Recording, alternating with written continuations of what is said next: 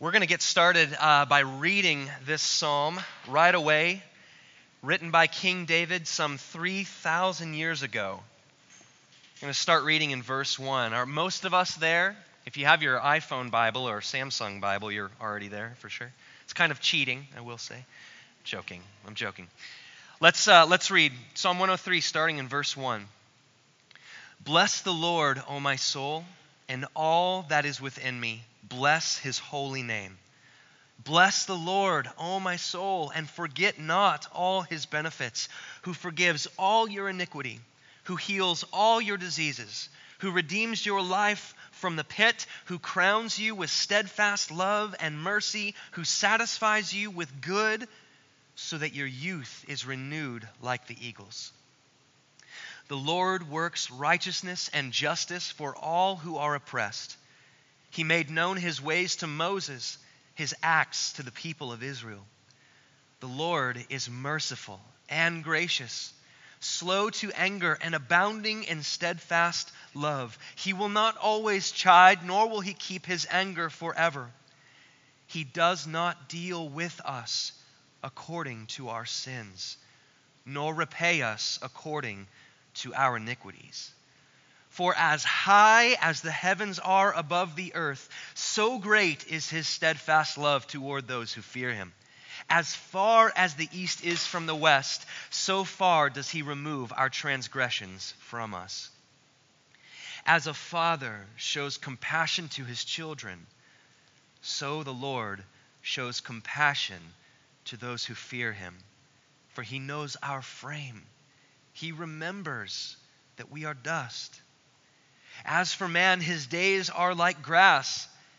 He flourishes like a flower of the field, for the wind passes over it and it is gone, and its place knows it no more. But the steadfast love of the Lord is from everlasting to everlasting on those who fear him, and his righteousness to children's children, to those who keep his covenant and remember to do his commandments. The Lord has established his throne in the heavens, and his kingdom rules over all. Bless the Lord, O you his angels, you mighty ones who do his word, obeying the voice of his word. Bless the Lord, all his hosts, his ministers who do his will. Bless the Lord, all his works, in all places of his dominion. Bless the Lord, O my soul. This is the word of the Lord. Thanks be to God. Would you pray with me? Father, we say and we believe this is the word of the Lord. Uh, we believe that after we've read Scripture, we have indeed read the words of God, inspired through the pens of men some 2,000, 3,000, and more years ago. And so, Lord, what we've just read and what we're about to dive into and dissect um, is your very heart for us. Please open our hearts to receive your heart for us. Give us ears to hear and eyes to see. Lord, what we pray is that you would transform us by your grace, by your word, into the likeness of your Son, who was perfect in every way. Ask that you would edify your church today, the believers here in this place. And ask that you would glorify yourself as we celebrate your word and your gospel. In Jesus' name, amen. Uh, Helen Keller, as many of you know, was a woman who was born blind and deaf at the turn of the 20th century, and Reader's Digest magazine did an article. They published an article on Helen Keller's life a few years ago, and they quoted these words of hers. She said this I have always thought it would be a blessing if each person could be blind and deaf for a few days during his early adult life.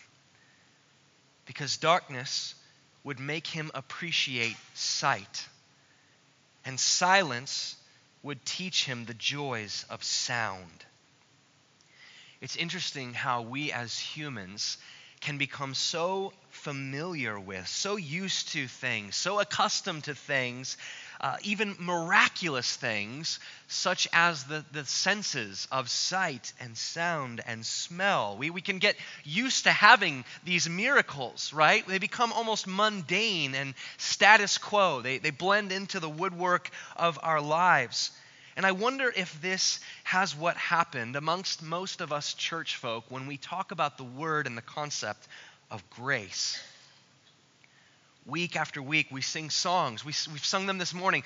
Songs like Grace Alone, or Amazing Grace, or Grace and Peace, or The Scandal of Grace. These are all songs that we sing regularly here.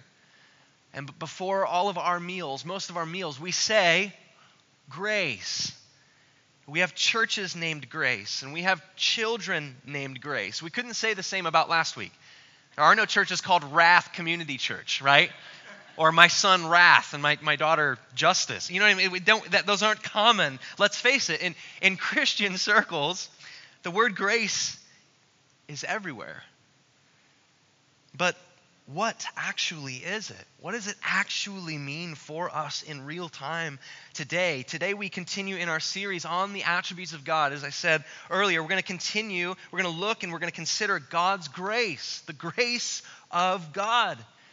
And if you're new or if you're just now visiting us here at Substance Church in Wooster, first of all, welcome. We're glad that you're here.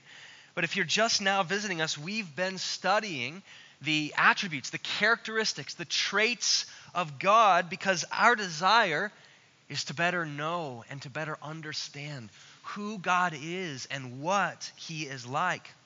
So, the first week, we've looked at the holiness of God.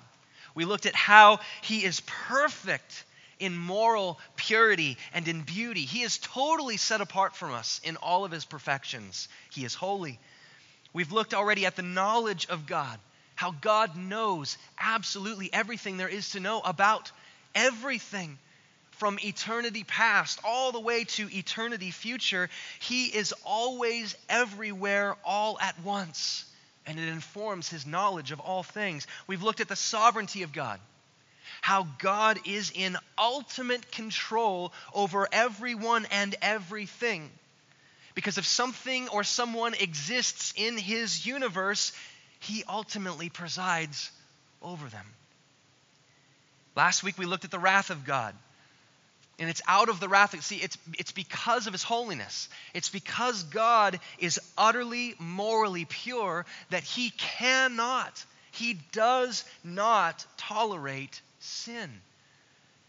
He is the only one on the planet, only one in existence who is justifiably angered by anyone and anything that opposes him in unrighteousness. And it's really good news. We looked at this last week. It's really good news that God is, is, is a wrathful God, one of his attributes being wrath. It's good that he does not tolerate wickedness and injustice. That means that Hitler will answer for his heinous crimes. He will, as will everyone else who delights in darkness. See, the more that we study God's divine attributes as revealed to us in the scriptures, the better we know and the better we understand who He is and what He is like. And the better we come to find that just like each unique facet of a diamond adds to its luster, so too each of God's unique attributes adds to the radiance of His glory. He is beautiful and wonderful. So, this morning, as we look at the grace of God as revealed to us in Psalm 103, as we look at what the grace of God is and, and what the grace of God means for us, I pray that we walk away in a similar fashion that Moses walked away from God on Mount Sinai. Maybe not as extreme, but he shone with the glory of the Lord. His face beamed and his heart was worshiping. That's what I pray happens today. And so I'll give you my outline here in just a second, but I just want to define grace right off the bat so we know what we're talking about. Unmerited favor. That is what grace is unmerited favor. It is favor that cannot be earned. It is a gift that cannot be gathered. It's a blessing that cannot be bought. It is a present that cannot be procured. You like my alliteration this morning? Grace is favor that cannot be earned, it is unmerited. And for the rest of our time, as we examine Psalm 103, this is how we're going to kind of look at grace. Number one, we're going to, we're going to look at this that God does not give us what we deserve. It's one facet of His grace that we're going to look at how God does not give us what we deserve. And this is really good news. But rather, point number two, God gives us what we do not deserve. And that's where we're going to be for the remainder of our time. Underneath number one or number two. And so let's start with number one.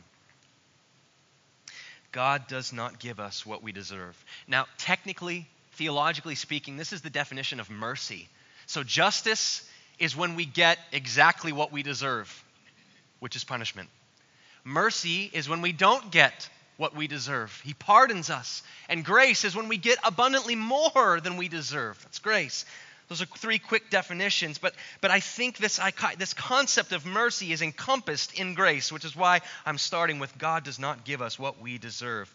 Grace and mercy are different, yes, but they are also dance partners, and we'll see that in the, in the passage.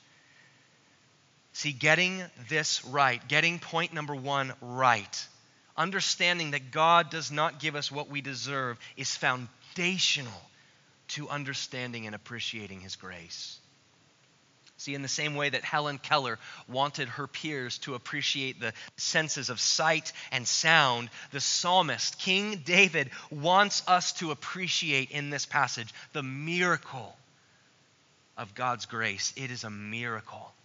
Let's not let the word grace just blend into the woodwork and become status quo.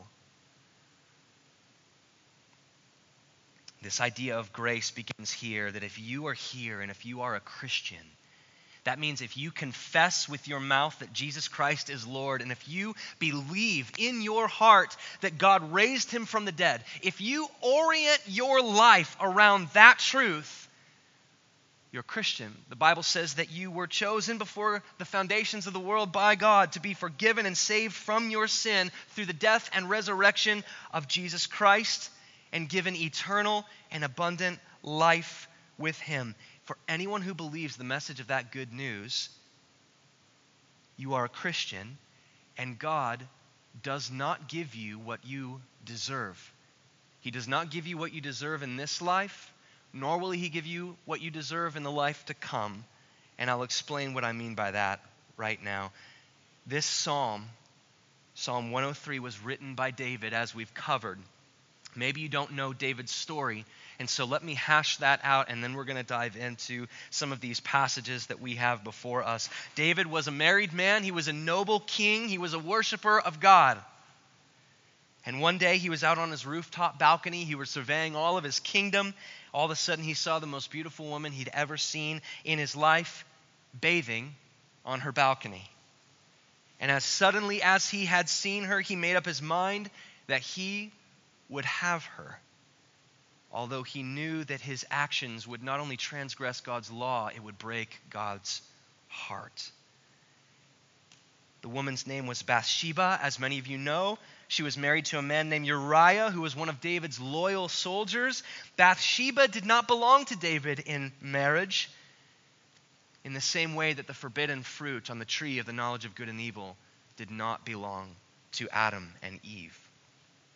And just like Adam and Eve, David ended up taking what was not his. He slept with Bathsheba.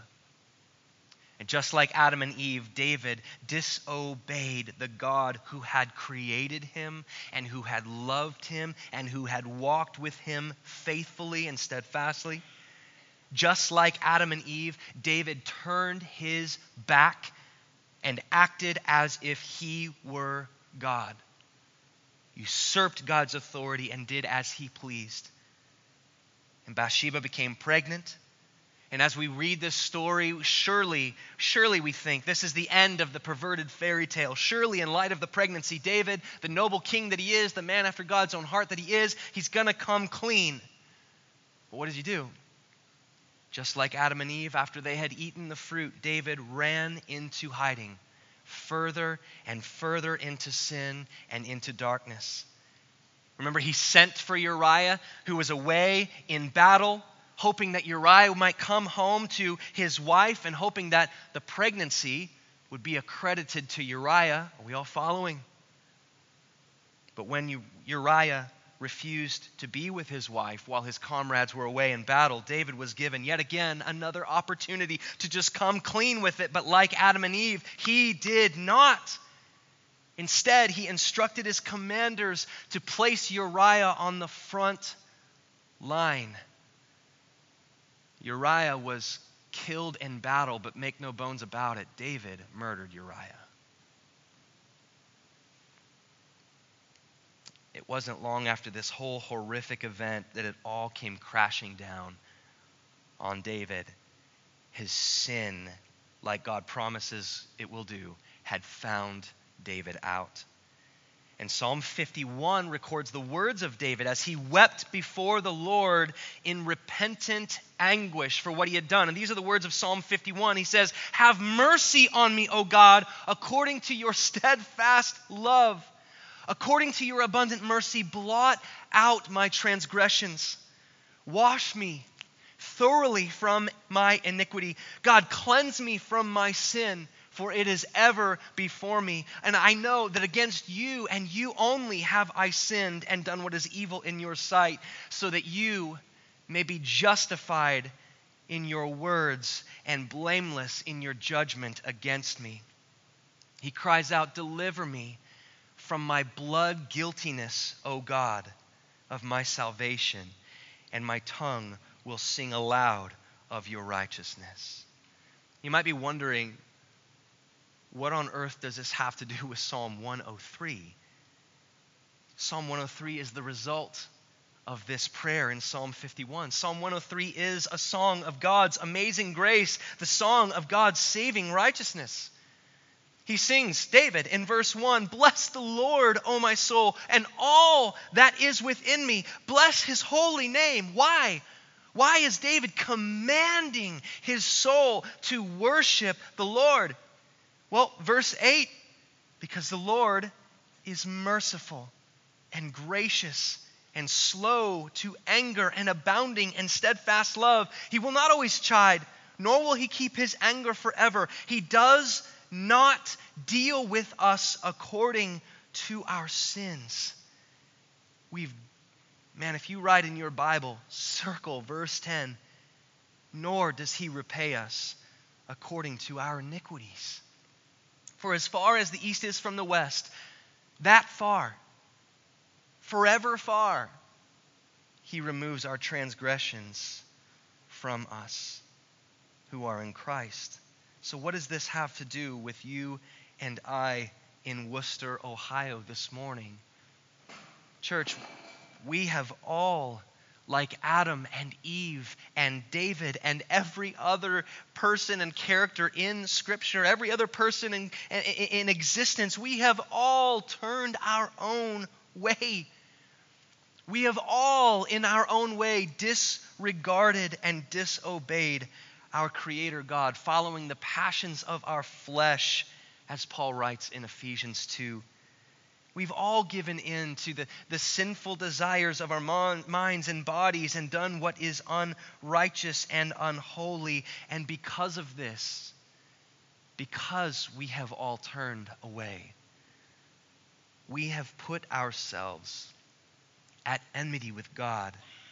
For He is holy, He is righteous, he cannot associate with what is unholy and unrighteous. We have made ourselves his enemies. With every disobedience, when you have a perfectly moral, utterly pure, holy God who is the standard of living with which he has created us for, or for which he has created us, every deviation from his desire is cosmic treason every word of gossip, every lustful second look at a woman who's walking down the road, every addiction that ensnares us and gains our loyalty more so than our loyalty to God, every verbal abuse, every act of unrighteous impatience, every uh, dishonesty and, and, and, tax fraud and, and, and irreverent business principles, all of these things. I mean, even we call them white lies, little fibs, right? Trying to justify ourselves before a holy God. We stand condemned, all of us guilty. And this is the first thing we have to understand in looking at God's grace. This is what we deserve. For the wages of sin is death. What we deserve is we deserved swift, just punishment. We deserve to die for our sins. And if we fail to grasp that this is what we deserve, then the miracle of God's grace that spares us from that death will be of no real significance to us. And often I look at my life. Maybe you can examine your own in your mind now. I often live as if grace is not really that significant to me. J.I. Packer, who writes the book Knowing God, touches on this idea of grace becoming just not very significant to us. And he writes it in this way He says, Modern men and women, conscious of their tremendous scientific achievements, kind of dates his book a little bit, are naturally inclined to a high opinion of themselves. They view material wealth as more important than moral character, and in the moral realm, realm they are resolutely kind to themselves, treating small virtues as compensating for great vices and refusing to take seriously the idea that, morally speaking, there is anything much wrong with them refusing to take seriously that there's much wrong with us.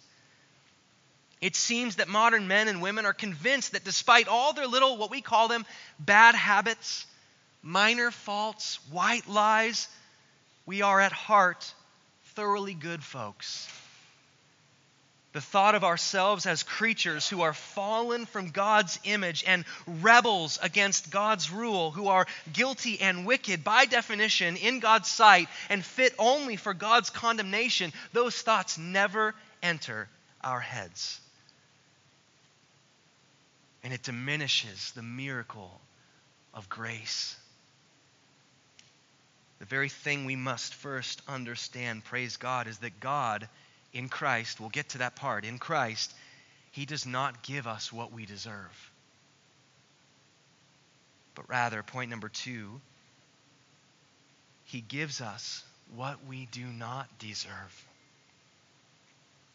As I was having coffee with Brian Hodge this morning, he said, You know, grace is so much more than God merely restricting his judgment on us. It's, it's so much more than him just merely not burning us up in wrath. It's so much more. It's God giving us everything, is what he said, and I love that. In verse 2, the psalmist writes, Bless the Lord, O my soul, and forget not all of his benefits. Because the Lord doesn't just show us mercy, He doesn't just not give us what we deserve. He forgives all of our iniquity, yes, verse 3. He pardons us but he goes infinitely above and beyond merely not giving us what we deserve. He gives us what we do not deserve. Verse 3, second half, he heals all our diseases. Now, I'm not, I'm not going to go TV preacher on you this morning. Some of us experience that healing in this life. Yes, yes, we do. He does heal. Some of us experience healing in this life, but all Christians, praise God, will experience it in the life to come, such as my grandma, who recently passed with early onset Alzheimer's and dementia. She has received her healing. Verse 4 He redeems us from the pit of death. That is, He awards us new and abundant and everlasting life that begins at the moment of faith. Now, for some of you. I pray all of you. He crowns us, second half of verse 4, with steadfast love and mercy. I love how one commentator put this like a wreath of honor that is placed on the head of a dignitary. The people of God are adorned with God's covenant loyalty and mercy. He doesn't give us what we deserve, He gives us what we do not deserve. Verse 5 He satisfies us with good. He renews our strength each and every day. How easy is it to forget what a miracle it is that I don't think any of us is wondering where lunch is going to come from today? How easy it is to forget what a miracle it is that we probably showered with clean water. Our faucets are, are running with clean water, the, the, the water we use to clean the schoolhouse all weekend, cleaner than many countries have for drinking water. How easy it is to forget the miracle of a winter coat, proper medicine, a soft pillow, we read in the very next psalm, Psalm 104, verses 14 and 15, how God satisfies us with good things food from the earth, wine to make our hearts glad, oil to make our faces shine, bread to give us strength. Church, have we forgotten his benefits? We don't deserve them. I uh, had a friend uh, in our old church named Gary Orner, and every time I would run into him at church, I would say, Gary, how are you doing? And I love his answer better than I deserve. Better than I deserve. Forget not all his benefits. The Lord works righteousness and justice for all the oppressed. Verse 6. Again, some of us will see justice come to fruition in this life, but all of us in Christ will see it in the next. Some prisoners who are falsely accused and condemned into prison, some of them will be exonerated in this life, but all of them who are in Christ will be exonerated in the next. If you've ever felt abandoned, a victim of injustice, robbed, abused, falsely accused, or slandered, if you've ever suffered any heartache whatsoever of being wronged in this life, you may see justice served. You may. You may. But count on it, believers you will see it in the next. And in the meantime, forget not all of God's gracious benefits toward you. The Lord is merciful and gracious indeed, slow to anger and abounding in steadfast love. As a father shows compassion to his children, so the Lord shows compassion to those who fear him. I love this, for he knows our frame.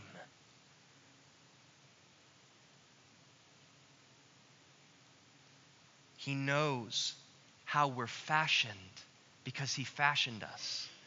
He knows what we're made of because He made us. He knows our material because He materialized us. But this goes one step further.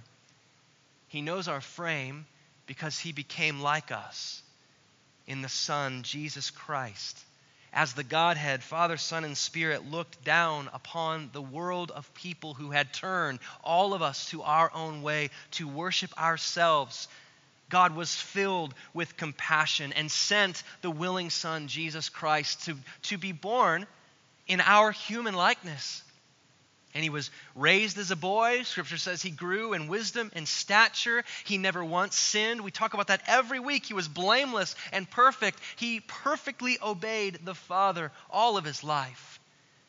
And in great compassion, Jesus willingly took upon himself the sins of the world. He became sin. The one who knew no sin became sin. And then he died the just penalty for sin on a cross. The wages of sin is death, yes, and He died in our place on the cross so that we could be pardoned from that sin. He was buried, He was raised to life as the guarantee that He is God. He holds the keys over death, and He is worthy to have our faith and trust placed in Him. He promises new life to all who believe that gospel message. He became like us and He can relate to us in all of our frailty and finitude. He was tempted in every way that we are, yet without sin. He knows our frame so that He could give us what we do not deserve salvation, forgiveness from our iniquity, the hope of everlasting life with Him, with the Godhead.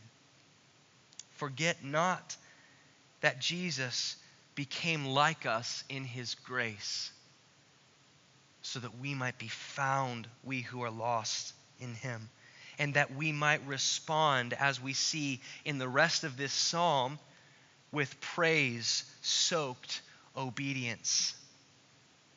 Praise soaked obedience. David exclaims, Bless the Lord, all, oh my soul, all that is within me. Forget not his benefits. His praise continues in verses 20 through 22. Bless the Lord, O you his angels, you mighty ones who do his word, obeying the voice of his word. Voice, uh, verse 21 Bless the Lord, all his hosts, his ministers who do his will. Bless the Lord, all his works in all places of his dominion. Bless the Lord, O my soul.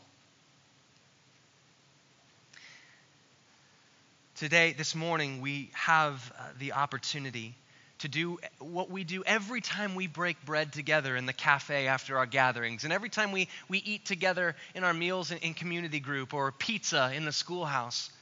We have the opportunity to do what we do every time, which we break bread in fellowship and remembrance of the gospel of Jesus Christ.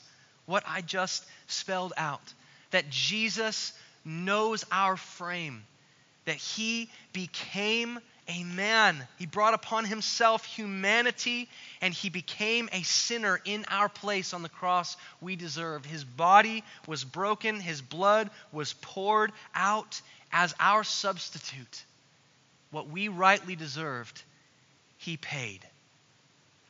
And we have the opportunity to remember and to celebrate the body and the blood of Jesus poured out for sinners that we would come to know him as our Savior and as our Lord. And so I would encourage you this morning that if you are a believer, if you subscribe to that gospel, if you, uh, if you profess and demonstrate, you orient your life around that truth, come up and enjoy the remembrance of his body and blood. At peace, that there is no condemnation for you. We have been saved by grace, the grace of God, not of our own doing. It's unmerited. It's freely bestowed upon us. And if you are here and you have not oriented your life around that gospel, if you do not ultimately believe that Jesus Christ, his body and blood broken and poured out on behalf of you and your sin, I would encourage you to abstain from coming to the table to take communion today. It is for those who acknowledge Christ his gospel work in our lives and we orient our lives around that truth. But I would encourage you, if you do not believe the gospel, that you would respond today with belief and that you would speak to myself or Brother Seth and that we would have the privilege of leading you and, and even expounding further on the grace of God that we've just peeked at this morning. And so I'm going to invite um, our servers our communion servers to come forward. Uh, I'm going to pray and thank God for, for this, and I'll break the bread, and then you can uh, come forward as you see fit to take these elements. Would you pray with me? Father, help us to forget not all of your benefits. The pinnacle benefit, the premier benefit that we celebrate today in your grace is that Jesus willingly came, God the Son. He became sin, he who knew no sin, so that we might become the very righteousness of God, to be pardoned and atoned for, and to be reconciled back into forever relationship with you. God, give us a reverence during this time. We ask for any in this room who, who do not know you and believe in you as Savior and Lord, would you this day grant them faith as only you can by your grace? Grant them repentance to see the folly of sin. And Lord, lead them to you, to your Son, in whose name we pray. Amen.